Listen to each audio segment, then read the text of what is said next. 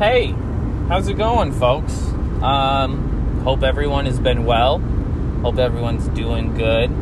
Um, hope everyone is healthy and staying safe. Um, today is February 17th, 16th. Uh, it is Wednesday, uh, and we are heading to work. So, welcome to your morning commute with In Defense of Liberation the show that is working towards and educating about a true people's liberation movement and one day soon a true proletarian revolution. But until that day comes, I'd like to say thanks so much for stopping by. I'm your host, Josh, and uh, as I said, this is In Defense of Liberation. If this is your first time tuning in, what's up? Hope you're well. Uh, please let me know what you think of the show in any you know way in which you'd like. Uh, please be honest. You know, let me know what I did wrong, what I did right, what I could improve, who I could talk to, what I could talk about, and you know, other things. But anyways, you can give me a rating and a review on Apple Podcasts and Spotify. Uh, you can DM me on Instagram, Facebook, Twitter, or TikTok to let me know what you think. And if for whatever reason you have much, much more you'd like to express to me, I have an email account set up just for that. So that is in defense of liberation at gmail.com. No caps or spaces in the name there. So, anyways, if this is you tuning back in, what's up? Hope you are well and uh, glad to see uh, that the show was good enough to interest you in tuning back in once more. Uh, I uh, I've been kind of spending the last few days. I've recorded an episode, but I, I didn't quite like it, so I decided not to post it.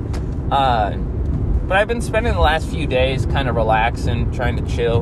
Um, I had four days off of work, which I haven't had in two years, I think. Um, so that was nice. Uh, I um, had an interview. I saw my folks had Valentine's Day with my partner. And yeah, things are going, you know, just about as good as you can expect. Um, I don't, you know, I, I don't really have anything that I'm coming into this episode super equipped with.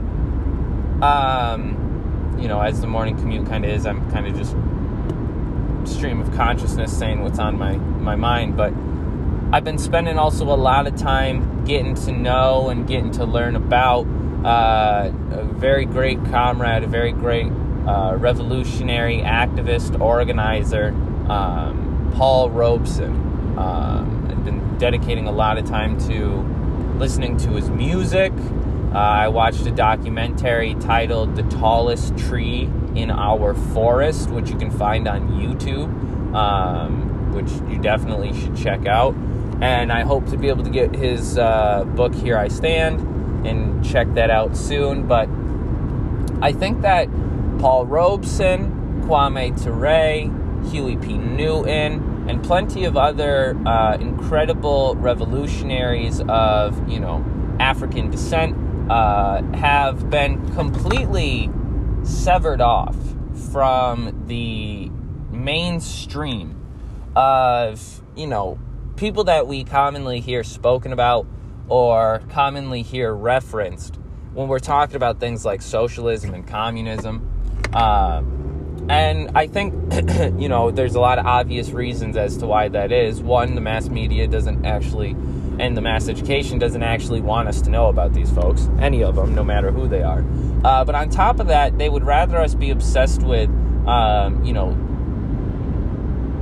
the similar identity uh, and, and, individualistic uh, mentality that would lead us away from you know folks who don't necessarily look like us, talk like us, come from places that we come from. Uh, so we oftentimes get very echo chambery. Most of us are reading a lot of the same uh, stuff, which isn't a bad thing. You know, a lot of the mainstream uh, and foundational socialist and Marxist texts are important and they're commonly read and reread by communists and socialists for good reason, you know, is because it's important to have these understandings. But it's also un- important to understand how this, you know, reality uh, affects different groups of people who may have not always had the ability to voice for themselves, to write for themselves, to act for themselves, and allow people to understand the particular contradictions and complexities that they face within the capitalist and imperialist system. Paul Robeson was someone who never allowed anything like that to stand in his way. Paul Robeson fought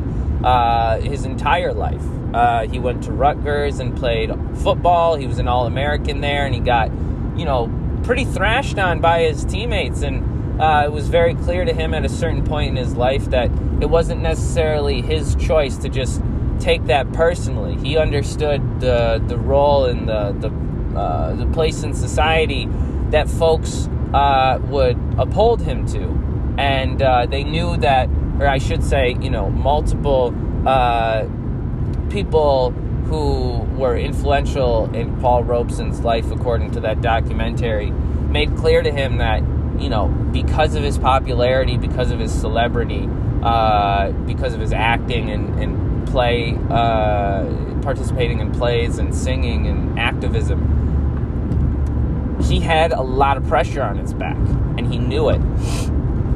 And that's why he carried himself the way that he did. Um, Paul Robeson, from everything I've learned, and of course, this isn't the first time I'm diving into learning about him, but this is the first time that I've really dedicated and committed ample time to specifically Paul Robeson. Um, he, from a very young age, very, very young age, it's described that he was a charismatic, loving, uh, kind soul who wouldn't back down from anything, who stood on principle and stood strong. Uh, that's something that we can all uh, aspire to be. That's something that we can all learn from. And it's also something that led to incredible, you know, amounts of organization and, you know, change uh, throughout the uh, anti fascist movement of the late 1930s. Uh, Paul Robeson was in uh, different countries all across the world. He sang for Welsh, uh, Welsh miners in the middle of their ongoing fight with the invading Nazis. Uh, he, you know, went into the Soviet Union and raised his son there. Um, he spoke out against the treatment of black folks within America, uh, across the country, and across the world. Uh, and that's, you know, and uh, as well as his connections, his organizing, and his continued fight, is what really ended up coming after him. So in the late 40s, the House of the Un American, what is it? House of the Un American Committee or whatever HUAC, H U A C, the committee that was set up in order to attack left leaning and, and, you know, socialist, communist uh, folks within the United States uh, against their constitutional rights, against their human rights to have, you know, certain ideological and other beliefs. Um, and uh, they interviewed him. You can go on YouTube and you can listen to the recording of his interview where he speaks out against the treatment of communists and of uh, black folks and of immigrants and of women and uh, of exploited people within America. That's that's a great speech. But then uh, I think it's in 1953, I believe, if I'm remembering the timeline correctly. The U.S. Uh, government actually repealed his passport now, you got to imagine this is someone who's made an entire career out of acting, speaking, and singing across the world. And they tell him, nope, you can't travel anymore. You can't travel even across to Canada. So I think it's in 1957 he does a, a little uh, rally where he speaks to a few thousand people on the very, very close opposite side of the Canadian border. Um, but then, you know, through different international calls, through organization and, you know, deep relationships internationally, uh, Paul was able to get his passport back in 1959. Uh, but by this point, he had suffered all kinds of forms of abuse and trauma throughout his life. And if I remember correctly, also uh, a precursor to the MK Ultra experiments uh, was uh, done on Paul. I believe, if I remember hearing correctly, they had uh, dropped acid in some of his drinks or you know sent people into his life that were meant to feel, make him feel as if he was going crazy uh, and uh, they ended up for the last few years of his life having him stay with his sister in philly and uh, that unfortunately was the last time anyone really heard from uh, paul robeson sr but Paul Robeson Jr., his son, has been doing active work for many, many years, and family and friends of the Robesons have been doing activism for many, many years. And I just thought that it was important to bring uh, this up and to just give us a little, you know, uh, bit of an intro and a little bit of, a, you know, possibly an appetizer to uh, see if anyone would want to come on the show to do a full episode about him to do a full episode of uh, you know his own history, but also connecting it to the uh, contextual and historical moment in time he was in, uh, and also connecting it to the ongoing um, intensification of policing, of military, of border patrol, but also of information control, of data control, and of you know different forms of uh, what am I? What's the word I'm looking for here? Espionage and, and intelligence operations. Uh, it recently came out that the CIA has been spying on us far more than we thought we were, as well as just the U.S. government in general. There's been multiple uh, lawsuits that have been settled in the past few years where companies like that that Ring Ring uh, that makes the cameras you put on your doorbell. Uh, they got sued because they were selling uh, video data uh, to I forget who. And there's all kinds of groups out there that are uh, data mining and selling that data to different companies and corporations, which you know, some of us are so deep into this internet sphere life that we don't even think about this. Like myself, I'm quite aware, like, my data Everything that I don't want somebody to know is out there somewhere. And at the end of the day, if someone wants it, the people who want it have the technology, the knowledge, and the ability to get it. So, worst comes to worst, you know, I'm already kind of fucked probably. And so are most people, right? But now they're trying to develop different things like, uh, you know, different technologies that are going to be more capable of further policing our movement, further policing our connectivity with one another, further policing our communication with one another. I saw on a Twitter that, um, you know, uh, I forget who it was, but it was a pretty common like poster that I saw who shared things fairly re- like uh, frequently and uh, someone shared a screenshot of their profile. When you go to click on their profile, there's a, a bar, like a uh, infograph that pops up under their name that says this person has been identified uh, by the CIA as a possible terrorist, as a possible domestic terrorist. Um, uh, you know, and I get my content shit uh, stripped off of Instagram and Facebook semi frequently. You know what I'm saying? Uh, so I wouldn't really be surprised, given the trend that we're on, if uh, a lot of what Paul Robeson had to deal with, a lot of what Martin Luther King Jr. had to deal with, a lot of what Malcolm X had to deal with, and the Black Panthers, as well as many of others throughout history, such as the American Indian movement. But even far before the American Indian movement was formed, indigenous resistance in general had to suffer all kinds of forms of harassment, beating, uh, you know, massacres, mass starvation, public health attacks, um, border school or boarding schools. Uh, all of this is uh, coercive. It is manipulative. It is uh, exploitative and oppressive. And as the International Tribunal for um, Abuses Against Black, Brown, and Indigenous People, uh, according to a recent uh, uh, hearing that they had had, which has been, you know, purported and uh, further supported by other internationalist organizations, has found the United States guilty of genocide on, you know, essentially five different criteria of public health uh, discrimination, uh, environmental uh, genocide. Uh, I don't believe that's actually the word they use, but it is uh, environmental pollution and discrimination uh, based oftentimes on uh, class, racial, and uh, you know national ethnic backgrounds. Um, on top of that, they also have the extrajudicial police killings, mass incarceration, and political imprisonment five criterion that they use to declare, uh, you know, based on 100 plus hours of hearings, three days of meeting, that the United States is in fact uh, guilty of genocide, has been for, you know, if we look clearly, its entire history against black, brown, and indigenous people. So if, you know, if that's what folks need to hear, then that's what folks need to hear. Not everybody believes that yet. Not everybody thinks that the United States is bad, you know, which is crazy. I know it's crazy.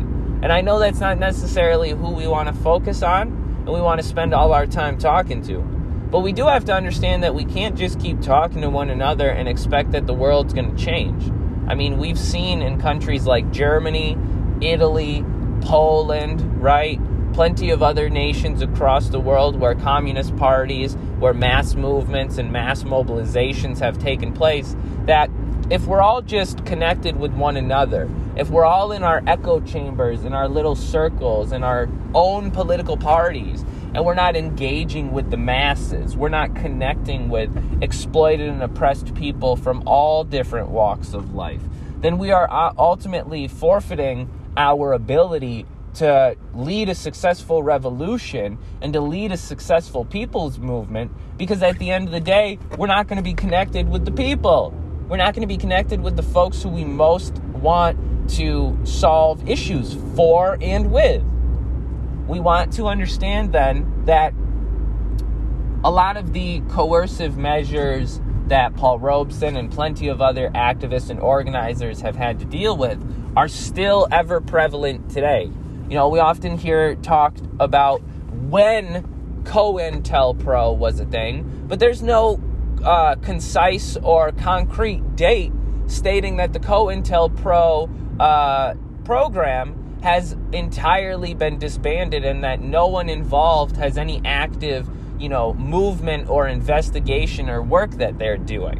Um, and if COINTELPRO itself as a program is not active anymore, I'm sure there's a dozen, two dozen, three dozen more intelligence and, and you know, uh, what would you want to call them? Essentially, paratrooper uh, organizations and projects that I guarantee you are in effect. That I guarantee you are actively leading to the mass arrest of land defenders and water protectors that I assure you are actively leading to the, uh, you know, what are being called on Twitter the diaspora wars, where uh, it seems like, you know, somebody put on Twitter, and I can't necessarily doubt it, that they go, you know, I'm pretty sure someone or some people are getting paid to come on here and to cause problems and to fight about these, you know, essentially pretty common understandings and principles.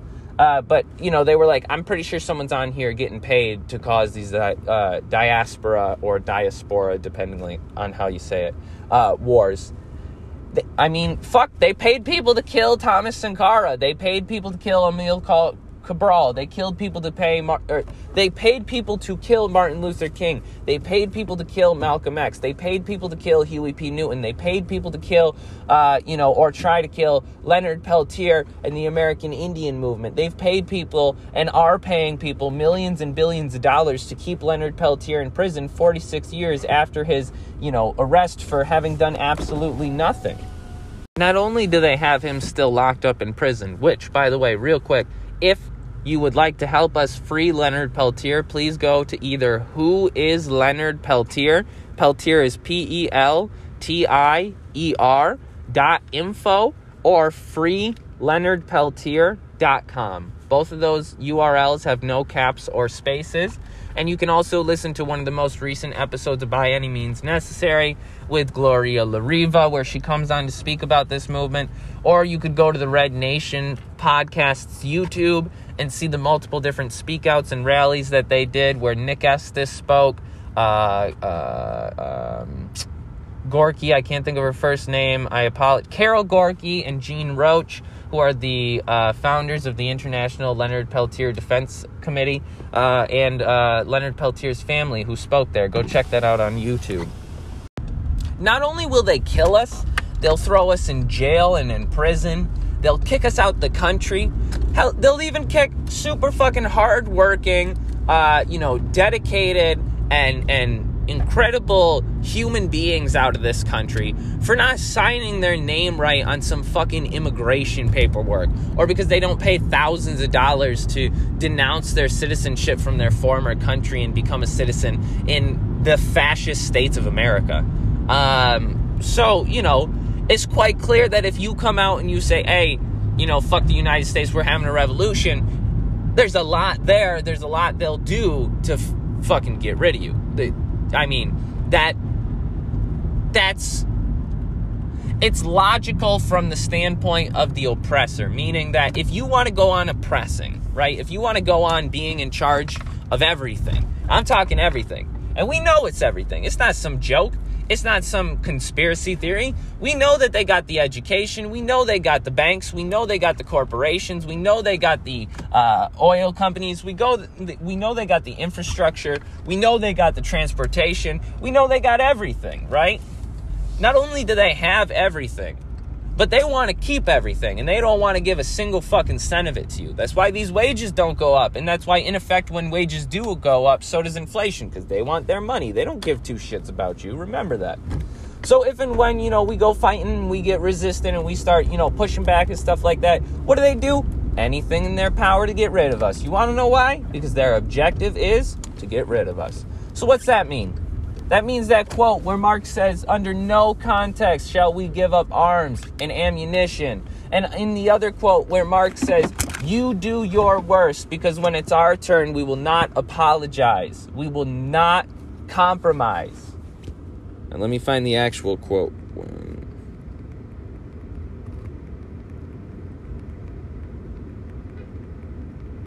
Sorry, I don't always do this where I like I know the quote in the back of my head, um, but I don't actually know it verbatim. So here it is. The quote that I was referencing was uh, We have no compassion and we ask no compassion from you. When our turn comes, we will, shall not make excuses for the terror.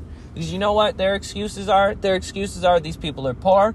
Their excuses are these people are animals. These people are chaotic, anarchic, you know, uh, anarchistic, I should say. They say they're, you know, they're running rampant. They're killing people left and right. They're looting the stores and stealing and completely disregarding that for the last 30 to 40 to 50 to 500 years, those folks that are now out there in the streets, maybe breaking a few things, have watched their father, their brother, their uncle, their mother, their cousin, their sister, their daughter, their niece, their nephew, their grandma, their grandpa all be beat up by cops, be called the N word, get beaten down on the side of the street, get robbed, live without electricity, live without proper nutritional health and uh, diets, live without the needs that they had for society, and all in all, be bu- brutalized and abused for having ever asked that you know they dare uh, having ever asked or dared demand that that change. So you know when we look at that reality and then we turn around and say oh you know folks in uh, colombia right? Or folks down in uh, chile or wherever right? They're they're crazy poor people. You don't want to go down there. It's dangerous. It's scary. Da da da. Why do you think it's fucking dangerous and scary for hundreds of years, all they've seen is mass murder, rape, pillaging, destruction, enslavement, repeat, war, nuclear bombs, right? All they've seen is violence, violence, violence. And not violence generally, not violence neutrally, but violence against them for the purpose of exterminating them or further enslaving them or some third option. Violence to kill and violence to rid, you know, the world of exploited and oppressed people. So, what the fuck do you expect folks to do? You expect folks to lay down and just take it? I don't. I don't think that's logical. Not just because I say so, but because that's what has historically been the case. It's not logical. People rise up, they don't stay oppressed for long. So, in looking at this reality, something I think that we can't go without noticing is the fact that a lot of times these forms of resistance, not only do they look the same, but they often take from each other and are inspired by one another. So we have all these different resistance movements that are going on right now, right? And if we look at them, if we really study them, and when I say study them, I mean study them. The only way that you can really understand any of these movements is not by simply learning about the movement itself through different news articles, but by learning the historical context in which these movements are taking place, learning the history of the uh, nation itself, um, learning the history of the possible, you know, different forms of colonialism, imperialism, capitalism that have taken place, possibly enslavement, right? Look at all of this. And then look at the groups that are participating in these movements. Look at what they're calling for, look at who they're speaking out against, and really study these because there are ongoing movements of religious persecution. There are ongoing movements of racial, ethnic, and sexual violence. There are ongoing movements that have been backed, armed, and funded by the United States and other uh, European powers within the United Nations that have been actively, uh, you know, trying to build up the forces of neo Nazi groups in Poland, in Germany, in uh, Ukraine. The military and the rebel forces that are supposedly, you know, these folks that uh, we have to fight for and defend against Russia. Every so often, you'll catch a news clip well, they'll, where they'll show a video of these rebel forces or a picture and they have fucking SS stickers and patches on their helmets, on their jackets. And it's like it's it's it's difficult to point that out because again, I made a post about well, I actually I shared a post on Instagram about this uh like early uh this group's early history. I forget what the group is called, but the the main group that is getting the funds now, right now, uh, right now from the U.S. and others, um, like their their history of, of how it started, and because there was a swastika in the background of the picture, Instagram took the entire fucking post down from the original poster.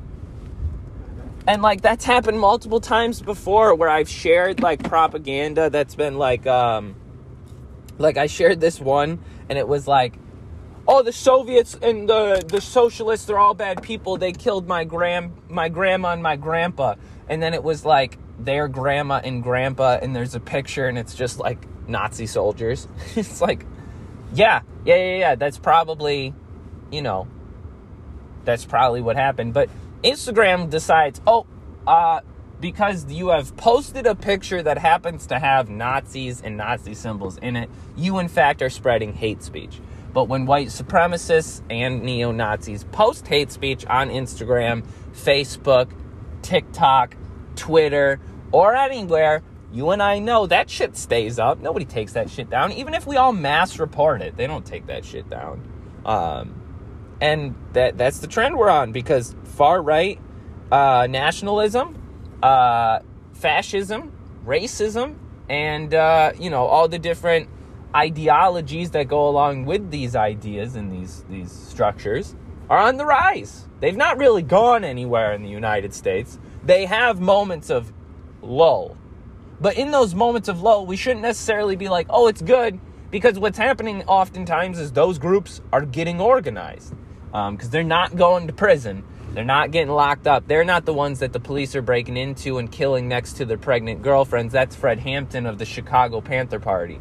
Um, you know, those aren't the folks that they're going in and, and sending soldiers to go massacre. That's, uh, you know, different people like Osama bin Laden or Saddam Hussein or others that five years before the US government kills them or tries to, they're the ones who gave the guns to them. But, anyways, you know, I'm kind of rambling at this point. I told you, this is the morning commute. We're stoned too. You know, it happens. But there's a few other things I want to cover real quick, so let me just take a breather here. Wink, wink, and uh, we'll get back to your regularly scheduled program. Alrighty, back in action. So, anyways, uh, we got um, a lot going on in this country right now. We got a lot going on across the world. And uh, one of those things that I wanted to hit on real quick, even though I probably don't have as much information on it as I need, um, is this uh, this convoy of truckers that is going through Canada, and I think there was one or is one that's also going through the U.S. Um, I don't. Again, I, I I don't know the specifics of these groups and of these uh, individuals who are participating in it quite yet. Um, I haven't dedicated the time to it, but I mean, let's think logically here. You got a bunch of leftists that are coming out and saying this is a working class movement. We have to like at least give some support to these people because they're working class. Well, if, if someone is a member of the working class, right? If someone is uh, disconnected from the means of production, is forced to labor each and every day so as to be able to provide themselves with the means of subsistence, if uh, you know they were uh, to be you know, under the oppression and the exploitation of the ruling class, that's not necessarily meaning that this is a working class movement. Just because there are people that are in the convoy who do belong to the working class does not make this a working class movement. The character, the determinant factor of what makes a movement or a revolution or a rebellion or an uprising what it is is not necessarily who is, you know, participating. Because you can look at different movements throughout history and say that, oh, well, this, you know, revolution here or this revolution there, it had this group of people in it. And so therefore it's this, that, and the third. But objectively, we have to understand that the way in which we determine and characterize movements is by looking at their objectives, looking at their formation, looking at their programs and looking at their actions. So, again, I haven't really had the time to check out any of these for this group of people. Um, however, looking on the outside and just kind of going off of uh, pure, you know, whim, honestly, and uh, general assumptions, I would point out that this is, you know, a group of people who has to this point been able to stay out of work, has been able to, uh, you know, really be able to survive without too much outside support. Not saying that they're not getting support, because again, this group, groups are not small. The reactionary and especially the the white, uh, you know, violent and uh, uh right wing conservative uh, groups are not small. They're uh, actively getting much bigger, actually. They're organizing way better than almost anybody else here, and that's a huge problem. But, anyways, there's that. There's also the fact that a lot of these people seem to. What else? There's a point I want to make, but I don't know how to make it. So I'm just going to say that it seems like not everyone that is there is working towards the same goal. And it seems like none of them are working towards what we might call a working class objective. They're trying to get rid of mask and vaccine mandates. Um, they're not trying to put power in the hands of the people uh, outside of, you know, uh, in a reactionary sense. Um, and they're not also trying to turn that power around to help folks that, uh, you know, they have political, ideological, uh, or religious differences with. Um, that much is clear by the Nazi, sw- you know, symbols and the the the fucking uh, Confederate flags and shit like that. Um, but also by the general demeanor and uh, speeches and discussions that have been given and reported on. Um, so there's that. Anyways, um, also I wanted to mention about this this convoy is that I mean, I'm sure a lot of us have seen the video where it's the Fox News reporters speaking about like all these dirty caravans and these migrants and these harmful people that we got to stay away from and we got to be careful from and it's dubbed over the videos of the the white trucker convoy. Um that is pretty like stunning to look look and realize that like fascism far right nationalism are both on you know the active rise and be being given a platform to do so. And there is a percentage of organizations and and individuals who have I, I have seen on social media whose you know names if i had them i'd, I'd point them out because i'm gonna be done with this whole thing of saying the left. I'm going to get receipts and I'm just going to start pointing to people who are doing dumb shit and start calling them out. Not on some cancel shit, but on some like honesty shit here. I'm not making up a scarecrow and trying to say this so I look, you know, more principled or more, you know, intelligent. Um, there are groups of people who have been trying to say that although, you know, these uh, convoys obviously are you know not working towards objectives that are uh, the best for the masses uh, because again there are people within the group who happen to belong to the working class we can't write them off. We can't not you know uh, uh expect that at some point we're going to have to try to propagandize to these people try to organize these people. And uh, you know I, I, take two tones with that. First of all anyone that's carrying a swastika an SS patch or a Confederate flag as there's no necessity to focus on organizing with them. There really isn't. Um, but the second tone that I'd like to take is that what kind of you know does what kind of message does that give? Because rather than using the many pre-existing forms of oppression and exploitation that are existent and prevalent within society, rather than looking at all the contradictions that exist between non white, non men, non European uh, folks and the quote founding fathers and, and folks who look like them. Um, if you look at the contradictions between the impoverished and the wealthy here and all over the world, why do we not use those clear, clear signs and contradictions so as to point out to people what's wrong and to get them organized? Instead, we like sit here and defend the fact that these fucking far right groups, uh, time and time again, or these activists or you know politicians who really don't seem to be doing much for us we have to sit here and defend them because well you know they're the better of two evils or well we have to you know we're, we're not going to be able to do the revolution without them or we're not going to be able to get there incrementally without them. We have this is a step this is a step in the right direction. Eh, there's so much to unpack there but really what i'm meaning to say is this. If we look at the people's movements like the uh, shack dwellers movement and the National Union of Metal Workers in South Africa and the other uh, different people's movements that are happening across the continent of Africa, like um, the uh, folks in, uh, um, oh, excuse me here, why am I blanking right now? In Kenya, right?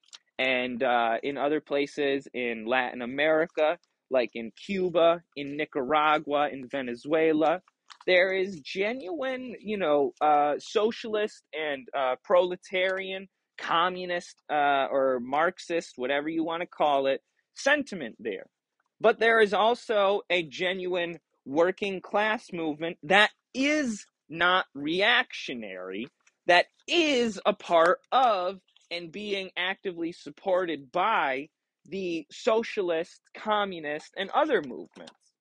Whereas in other countries where we tend to see the United States point and say human rights abuses, we see working class, quote, and people's, quote, movements taking place that are, in fact, not supported by the communist or socialist parties and not supportive of the communist and socialist parties.